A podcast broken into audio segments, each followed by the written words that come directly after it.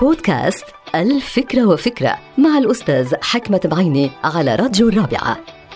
يشترك معظم القادة الناجحين بصفة تتمثل بكونهم قادرين على التكيف للوصول إلى أهدافهم. وعملية التكيف لا تأتي من العدم بل هي نتيجة قدرات شخصية لهؤلاء القادة. تتمثل في سعيهم الدائم للتمركز في أماكن تسمح لهم برؤية المتغيرات واستشعار الأخطار وتقدير الموقف لاتخاذ القرار المناسب.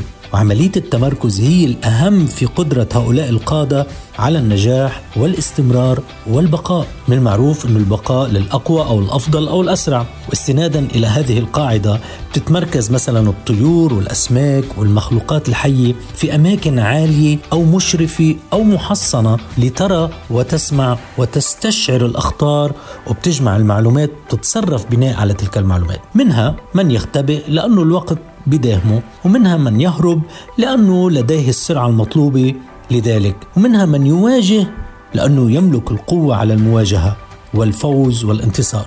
لذلك ما تتمركز بالحياة وخاصة فيما يخص العائلة ما تتمركز في أماكن بعيدة جدا عن أفراد الأسرة لأنه البعد ممكن يمنعك عن رؤية التفاصيل.